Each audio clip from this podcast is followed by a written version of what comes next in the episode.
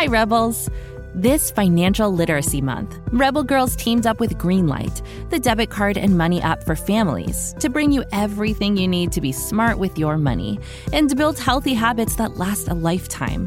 With a Greenlight debit card and money app of their own, kids learn to make smart choices with every penny, whether you're saving for something special or learning to invest. Greenlight gives kids the power to be independent, and grown-ups can trust that their kids have money wherever they are. Sign up at greenlight.com slash rebelgirls to get your first month at no cost and start building money confidence for life. This is Goodnight Stories for Rebel Girls.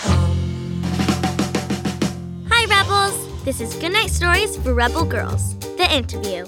I'm your host, Taya Diggs, and today we're talking to Danni Washington. She's a podcaster, TV host, and a science communicator.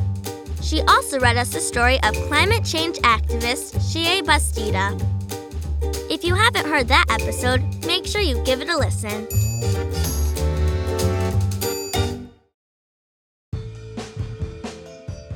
Okay, Danni, can you introduce yourself to our listeners? Hey, I'm Danni Washington. I am a science communicator, TV host, and I'm also the host of a brand new podcast called The Genius Generation. Oh, cool! Can you tell us about the Genius Generation? The Genius Generation podcast is all about innovators, explorers, and inventors who are all under the age of 18.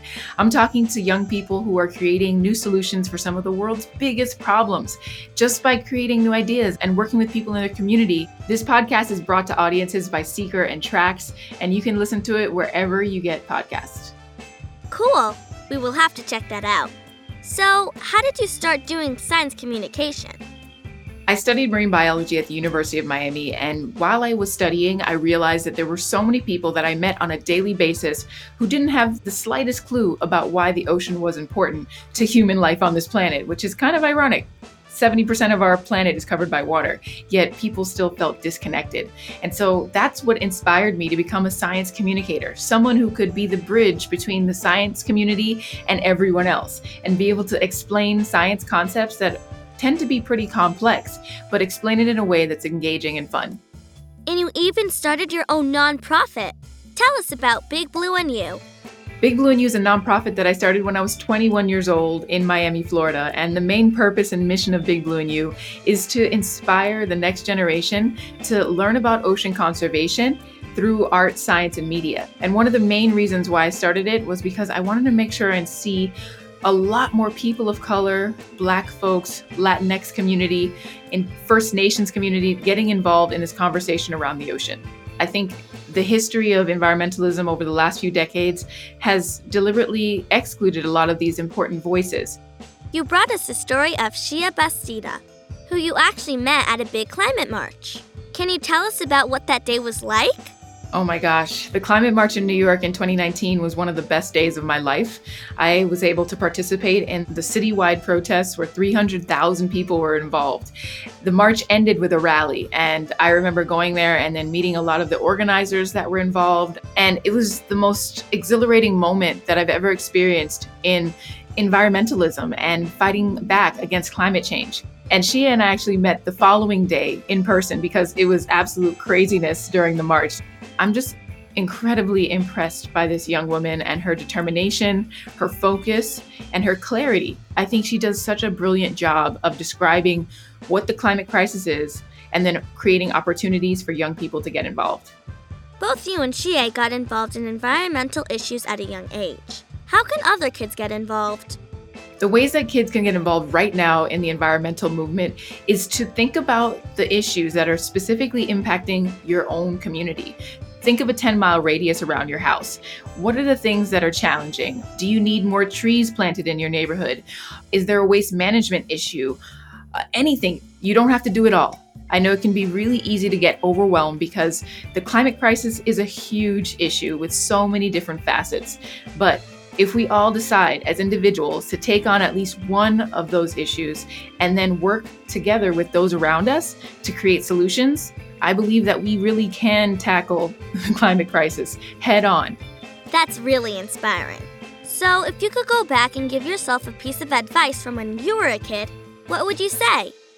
The advice I would give myself as a kid would be to go for it. Just take action, use what you have, and start where you are. A lot of times we think that we need certain skill sets or we need certain tools or maybe more money to do what we dream of doing. Of course, nothing happens overnight, but I think it's important to remember that you have to look at things around you that you already have available. Sounds like great advice. Okay, last question. Danni, what makes you a rebel girl? What makes me a rebel girl is my tenacity. I will keep going until there are no other options, and I try my best to maintain energy so that I can inspire others to do the same. If it was easy to solve the climate crisis, we would have solved it already. We've got a lot of work to do, and we need everyone involved.